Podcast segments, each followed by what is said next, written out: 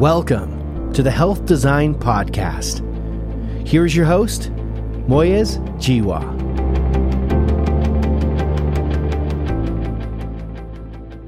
My guest on the podcast today, Alastair Santhouse, is the author of the book Head First.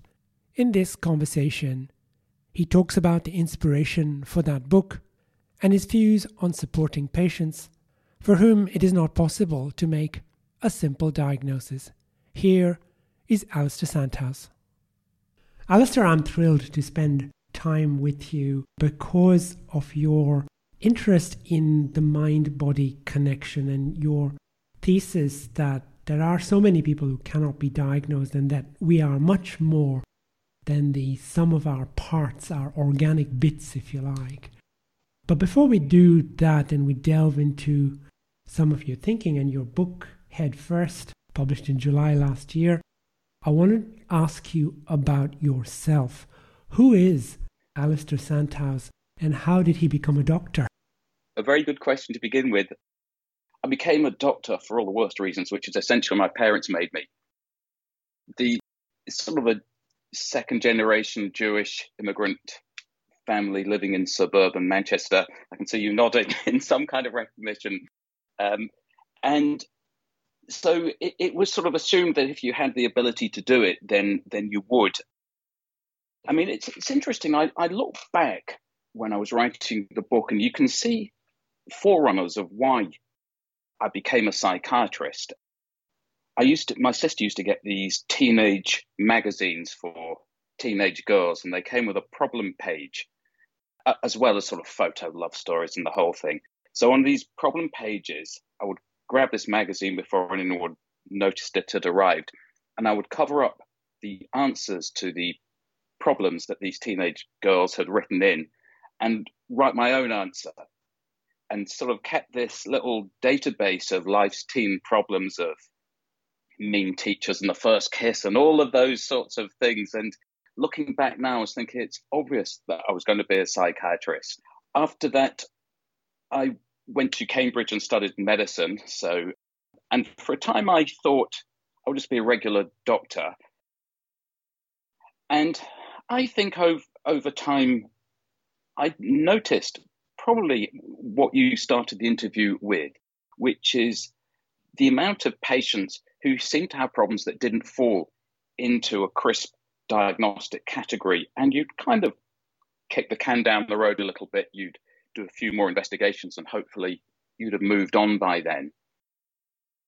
And it was just someone else's clinical problem to try and resolve. But I began to think that we were practicing medicine in a way that wasn't really benefiting patients that we were seeing. So I ended up retraining, obviously within medicine, and going back a few years to do psychiatry. And I think that was probably the best decision I made. So that, in a very brief outline, is how I ended up where I am. I'm not going to let you away with it quite so easily. I'm going to go. back, I'm going to go back and really drill down to this because, as the associate dean of a med school, I have responsibility for, let's say, encouraging my students to think deeply about their patients and particularly about the diagnostic odyssey. And the temptation is to say, well, look, you, you simply aren't doing enough tests. You simply haven't picked the right test. You haven't heard the bell in the history that tolls the diagnosis for this patient. If only you'd done your serum rhubarb test, you might have picked up the diagnosis. And of course, lawyers looking back when you've made a horrible mistake will say, well, the serum rhubarb test would have given you the diagnosis, doctor. How do you square that in your mind? Is it that we say this to ourselves because we're not good diagnosticians, or is it that the diagnosis is elusive sometimes? I think it's a really good question, and and honestly, I think there's an hour's conversation just in that. Although I won't uh, I won't speak for an hour, but I I think the starting point of this conversation is the culture of medicine that we live in, and and there was something in your question that suggested a risk adversity and I think it taps into this notion that for each symptom that people experience, if you only were to look hard enough, you would find a treatable organic cause that would uh, allow the patient to breathe a heavy sigh of relief and move on with their life. Now, I think there's two sort of broad arms to this. The first is our culture. And our culture is that if you have a symptom, then there must be a disease process to account for it. I suppose you would say a little bit like an infectious disease, which was the first real success that medicine had. You have a pathogen, it causes a disease which leads to an illness, and you can cure it with an antibiotic. And ever since then, we tried to make everything look like that. But in the real world, people present with symptoms, and symptoms are messy and complicated and diffuse. And very commonly, they don't reflect any underlying organic disease. We can get into the statistics of that in a minute, but I would just say when a patient presents to you with symptoms and you don't find a disease, well, where does that leave the patient? They're saying, Well, I feel ill, but you've now sort of invalidated my illness by not finding anything to account for it. So, what am I going to go back and tell my family? How do I justify why I've not been to work for the past two months? And so, I think, first of all, there is a cultural problem in that we feel that we need to validate someone's suffering through a disease label. And I think that's that is a problem and I think, secondly, there is a sort of risk adversity that, as you sort of hinted at, comes with this medical legal part of it, which is, well, looking back, if you over investigate patients as a doctor, well, you know, it's a bit cautious and may, maybe a bit fastidious, but it doesn't make you a bad doctor. Even, by the way, if you're uncovering lots of other ancillary problems now that you didn't expect to find, which just create a headache. But no one criticizes you too badly for that. But if you miss a diagnosis, I think people are unforgiving, and the lawyer in your fi- lawyer in your fictional scenario wouldn't forgive you for it. So I think there are a lot of cultural reasons why we do what we do, and maybe we'll come on later to you know to, to the difficulties with that. I think there's a second issue though, which is how many patients present with physical symptoms for which there is no underlying organic cause? I often ask the medical students that question. I don't know if you do, but the answers are always surprising. There's one large American study that uh, in primary care, so what we would call general practice in England, I don't know if it's the same term in Australia. And they looked at people presenting with common symptoms dizziness, headache, back pain, chest pain, that sort of thing. And they found that only 16% of people with those symptoms had an organic illness to explain their presentation. Now, it's not to say for your listeners that you shouldn't go to the doctor if you're feeling ill. Of course, you should. But the question is, how much of the time will this turn out to be an organic presentation? If you make it past your doctor and you get to secondary care in a general hospital and you go to the outpatient department, it's roughly about 50% of the time they will find an underlying organic physical cause to account for why you were there in the first place. So that's um that's quite a figure. I mean, in some clinics, for example, in gynecology, they found that it was 66% of patients did not have an organic diagnosis. Now, you, you work in a general hospital and you know that each specialty they'll have chronic pelvic pain or unexplained chest pain or PPPD, the dizziness, which is hard to explain. There's lots of these sort of symptoms in every specialty. But whether the emphasis is given in medical schools to those things, I think it isn't. You're right. And I think we should preface this conversation by saying we're not talking about the barn door vertigo that you and I would recognize immediately as a labyrinthine disorder that can be diagnosed as an organic illness. We are talking about symptoms that are not quite that clear cut. We're talking about people who feel vaguely unwell, who whose symptoms don't fit any anatomical or physiological pattern. Am I right in saying that? I think that's right. So, sometimes they appear that they ought to fit an anatomical pattern, but you're right. I mean, what I didn't say in the preface and introduction is that I've as a psychiatrist, worked in a in, in a general hospital, a teaching hospital, for 20 years. So I'm, I don't practice psychiatry in the community. I practice within general hospital. And people come there expecting to have investigations and expecting, for the most part, something to be found to to account for it. Sometimes they're a bit diffuse and they don't easily fit in.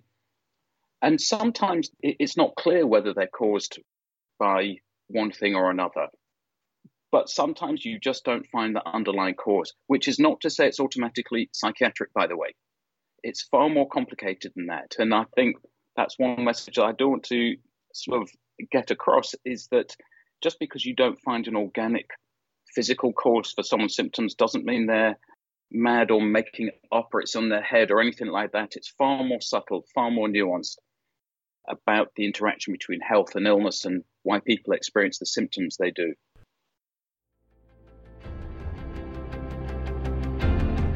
You are listening to the Health Design Podcast with your host, Moyez Jiwa. I never say to a patient that you are feeling like this because you're stressed, because what they hear is you're feeling like this because you are not coping with your life, which is really very unfair. You've got to admit to the patient that you don't necessarily know the diagnosis, but that you will work with them, whatever it is, and work with them through it. That brings you on to the treatment in a situation where you are not certain of the diagnosis. What's your approach in that scenario? Well, I think the, the sort of taking a step back, what, what I often observe in clinics is that a patient will present with symptoms and the doctor will take a history and investigate those symptoms. And sometimes in the back of their mind, the doctor is thinking, I'm, I'm not sure what this is. And they'll, the, the symptom, the, the investigations come back and they're broadly normal. And the doctors will send for more tests and reinvestigate. And six months down the road, we'll say, look, we can't find anything. And do you think you'd like to speak to Dr. Santhouse, who's a psychiatrist friend? And the and the patient is understandably pretty put out by that. You know, they're thinking, well, they're being fobbed off now. That they can't find anything wrong. They thought the war was, and now just because they can't find it, they're assuming that somehow it's in my head. And, I, in other words, I think right at the very beginning, most helpful thing doctors can do if they think that there is a psychological component is to say, look, I'm going to investigate your symptoms, but if these tests come back normal or negative, the next conversation we need to have is about whether there's other factors, psychological and social factors, that may be contributory to your symptoms. And I think getting into that conversation is much more fruitful if you can do it earlier. And that comes back to where we started, which is about our culture and whether people are able to hear that in a consultation, whether they and I think our culture at the moment is, well, certainly hitherto it's been difficult. I think it's changing a bit, but I still think that it doesn't always land well. People expect you to come up with a label that will allow them to just make sense of something that doesn't necessarily make sense to them, never mind how you're hearing their history and, and what you're finding when you examine them. The other thing, of course, is that one in seven patients has a rare condition, and by definition, that's going to be a difficult diagnosis. So, whereas they say, you know, every time you hear hoofbeats, you should think of horses, not zebras, very occasionally you are dealing with a zebra, and that's going to take a little bit of unpacking, possibly beyond your skill set. So, again, not wanting to harp on about the possibility of an organic diagnosis, how do you approach your patients who may be th- saying to you, could this be a zebra? Yeah, it's interesting. And I think that does sometimes sort of get into the back of your mind as well. You're right, it, it can happen. And I can think of a case of someone with dizziness who was sent to me assumed to be a psychological or psychiatric presentation, and it something about it just didn't sit right. I remember following this bloke uh, as he left the outpatient clinic at a discreet distance just to see what happened. I don't know. There was something in my mind that that I thought I was sure that this couldn't be explained by psychological reasons. And, and he really, even when he thought he was being unobserved, it was still pretty striking. And I sent him back to the ENT team, and it turned out that he did have a zebra. So it does happen. And I think the only answer to that is you need to know what you're doing. I don't make assumptions, but my concern about the way medicine is practiced to a large extent is that we tend to favor, as a profession, simple medical explanations in favor of complex psychological ones. Uh, and and I think it does send us hunting for zebras far too frequently. It just reminds us of our own fallibility and our own limitations because we often don't get it right in medicine and sometimes it takes some years before the penny drops that this is a zebra. And by the way those hoof bits really were very getting louder and louder until finally somebody says that's a case of something that you've read about in the medical textbooks and never have seen. And here it is.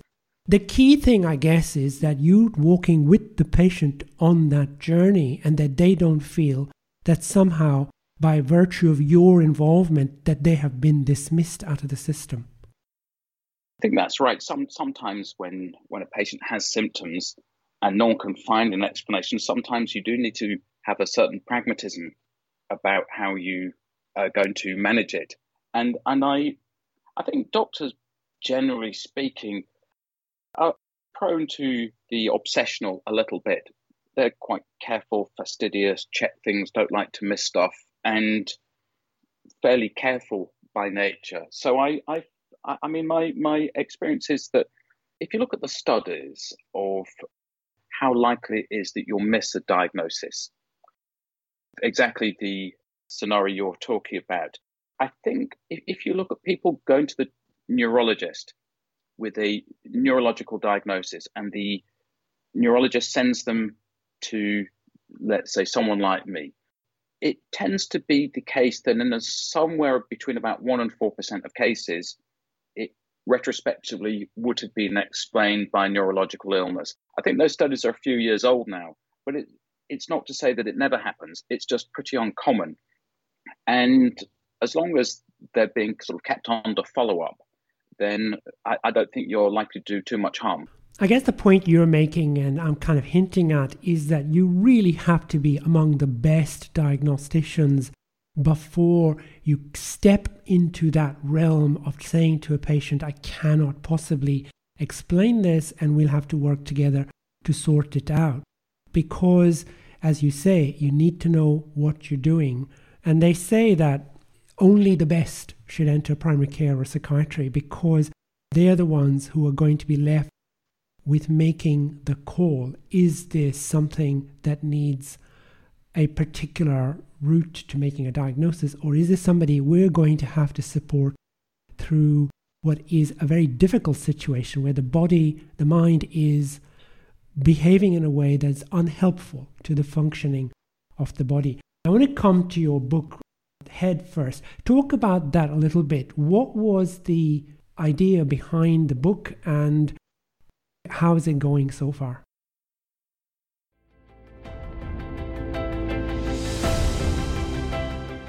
The Health Design Podcast is hosted by the Journal of Health Design, an alliance with Unfixed Media and Metal Health.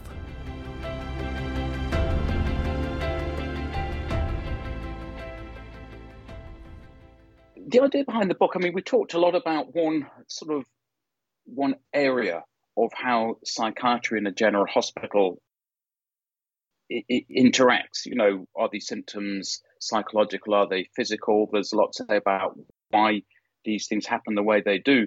But more broadly, I was getting drawn into lots of different areas in the hospital where you would never think that a psychiatrist has any business. So, for example, there was a, bariatric surgery clinic, and I was asked to make assessments of people who wanted weight loss surgery. And you would see the whole range of what you might call emotional hunger and life stories that had led to people behaving in the way that they did and the effects on their lives. In 2006, in the United Kingdom, you could give your kidney altruistically, not to a family member, but to the hospital, to whoever the hospital thought would benefit most from it. And of course, these patients were, so to speak, felt to have a case to answer to a psychiatrist as a first step, more or less, to why they would want to do something as radically altruistic as that. So again, that became an, a whole area. There was end of life issues and how that's dealt with in general hospitals, because I think to some extent, death is seen as a medical failure that people want to dissociate themselves from. And that, that became, to a smaller extent, an area. The effect of mental illness on a population of medically unwell patients. So, for example, people who've had a stroke or a heart attack, their outcomes are far worse if they've got depression. They don't. And yet, people really, I mean, ask a stroke physician, how often do you look for and actively treat depression? How comfortable and confident do you feel in this area compared with the time, money, expense, and effort that goes into all the more direct medical interventions? And he said, practically none. You know, we just, and yet the outcomes are really striking. The advice that you give a patient after a heart attack, all of these, all of these things. In other words, I came to the view that, you know, there was one of me in a large general hospital, but I came to the view that psychiatry is in, in inescapably linked with pretty well all the medical specialties. And that's, you know, in, with the surgeons and capacity assessments. So throughout the general hospital, I, I felt that, that there was a job to do. And that's really what sort of drove me to write the book, which is, again, I come back at this a few times about our culture, about how is it that we've got into a situation where we intuitively believe that medicine is one thing. And I think the correct practice of it is something a little bit different. And I would say it's as much about sort of what doctors believe as much as what patients believe. And I think that as medicine has got more fragmented, as people have got more specialized into particular areas, it's been far harder to think outside your area. So you have patients being passed around from one super specialty to the next. Dizziness being a good example. So you'll have a patient who's feels dizzy and they go from ENT to some autonomic specialist to a neurologist to a gastroenterologist for arcane reasons that I can't even guess at to all sorts of areas in the hospital before coming to me diagnosing an anxiety disorder, which is probably one of the commonest causes of dizziness. And I'm sure each individual clinician probably thought it was, but doesn't feel entirely enabled to say that because they've spent the last X number of years in a very circumscribed and narrow area. So the it's a very sort of long-winded answer to saying why the book because I it was something a message that I wanted people to hear. I mean, it's a lot more fun than it sounds, by the way. This book, but it's, it's, but anyway, that that was what um, that was what led me to it. The Journal of Health Design, fostering collaboration, amplifying the voice of health advocates, growing a network to improve outcomes in healthcare. I think what you're speaking to is what we've recognized over a number of years, and that is the super specialization within medicine. That we spend our time doing medicine that relates to one tiny part of the brain or one set of muscles in the shoulder or something else. And we cannot see outside of that to see that we really are missing the commonest things that affect our patients because we have never looked up beyond the organ or the tissue that we were supposed to be focusing on. Is it getting worse? I mean, I, I think it is. And I, I mean, I, I watched medical documentaries from time to time. And the medical documentaries are interesting because there's someone super specialized. It's an operation that's done three times a year in some specialist center. And there's close up pictures of a sort of fragile web on someone's brain and a microscope and or there's twirling strands of DNA illustrating the marvelous sort of intervention that's happening in another medical clinic. And I'm thinking this isn't the real world. This is patients are presenting with common problems for which the solution is often or barely ever those things. It's interesting. If you go back to the ancient world, a doctor that specialized in a particular part of the body was just seen as a bit of a quack. You know, a doctor's job back then was to look after the whole body, the whole patient, which is, of course, the four humors thing and keeping the body in alignment and all of those things. And we've moved away. So, so there's very few people, apart from general practitioners. But, but I think in hospital medicine, we used to have the general physician when I was training.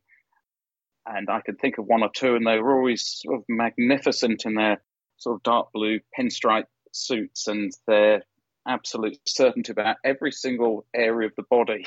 This sort of magisterial sort of sweep through the ward with, uh, with with a whole sort of entourage in their wake, and you just don't see them anymore. Gone with them is a loss of wisdom, and I think that's something I sort of come back to in my own mind as well. Which sometimes the ability to take a view, to know, to be able to see the whole body and, and not the individual organ is is sometimes a good good place to be. We must have trained in the same place because I remember mm. seeing the same guy walking around with his pin, pinstripe suit, and he was pretty close to retirement even when I was training. So something something has right. happened since then. Um, there's another thing that has happened, and that's particularly in the GP world that I can speak to, and maybe this is also being reflected in your world, that we know less and less about our patients because society has become so much more mobile. People are now walking into clinics and hospitals have never lived in the area and have lost all of that history. You don't know anything about their families or where they work or the environments in which they work, and you're left to guess. And often, what the, the only thing that you really know for certain is the results of their CT scan.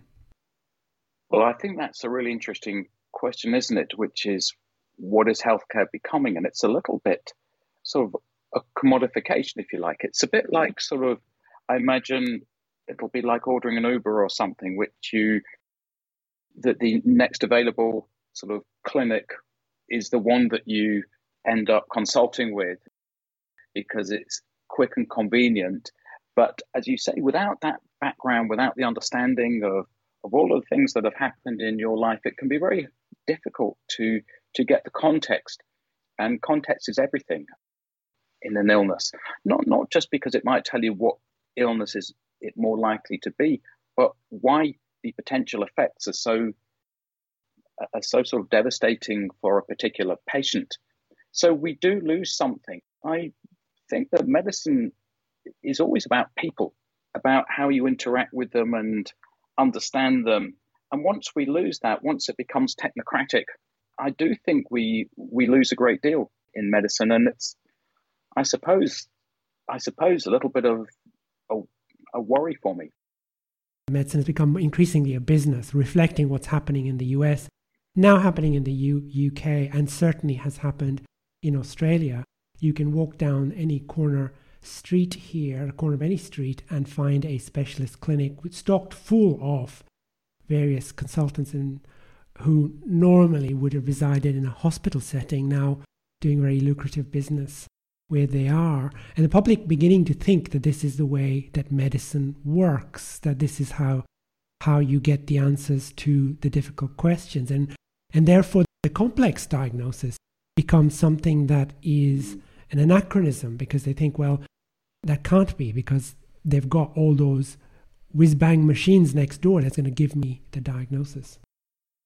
I think if you look at a, a symptom like pain, no, when I was at medical school, it was taught pretty much like Descartes understood it in the 1600s. You know, if you bang your head on a plate glass window because you've not seen it as you're walking outside, you get pain.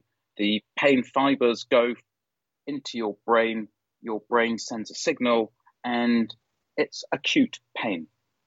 But pain that goes on, suppose I bang my head on a plate glass window or you know, stub my toe, whatever, and, and three months later I'm still complaining of pain. What is that then? And we see that kind of scenario not uncommonly. Well, then it can't just be this acute pain response. Then it comes down to a number of other things, like your beliefs about what you think is causing your pain now, whether you think you've done serious damage to your body. It can be about your mood.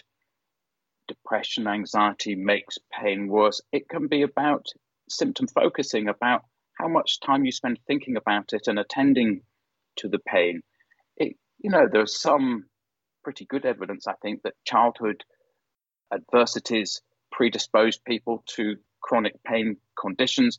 In other words, you take a fairly straightforward symptom, like I've had pain in my left arm for three months, whatever. If you go to into someone that doesn't know the background or anything like that, you can end up having lots of tests, investigations, and yes, sure, test a, test it once or twice. I've got no problem with people being professionally investigated, by the way. But what you often see is it being treated more and more with painkillers and then escalating doses of painkillers and then sometimes opiate painkillers. And you're thinking, but that's not, that's slightly missing the point. And this is what I come back to these sort of more complex psychological explanations as opposed to the simplistic medical ones. You can see pain as a simplistic sort of reflex arc almost of a stimulus going from, let's say, your skin into your brain, producing pain, for which painkillers is the solution. Or you can say that this is actually a complicated mixture of your beliefs about your pain, what it represents, how much you might be able to control it, what your mood is, all these other factors that just don't get considered. And and I think you can end up doing a lot of harm if you're again not thinking about it and you don't have that background. So I I, I, I agree with you. I, I think there is a danger in, in the simplification of medicine. Alastair Santhouse, there's a great deal of wisdom in what you shared with us today. You've talked about the difference between a technician and a healer, and that's what medicine should be. We clearly trained with the same guy in the pinstripe suit, and he clearly taught us well. Thank you so much. well, thank you. It's been a pleasure to uh, to talk to you today.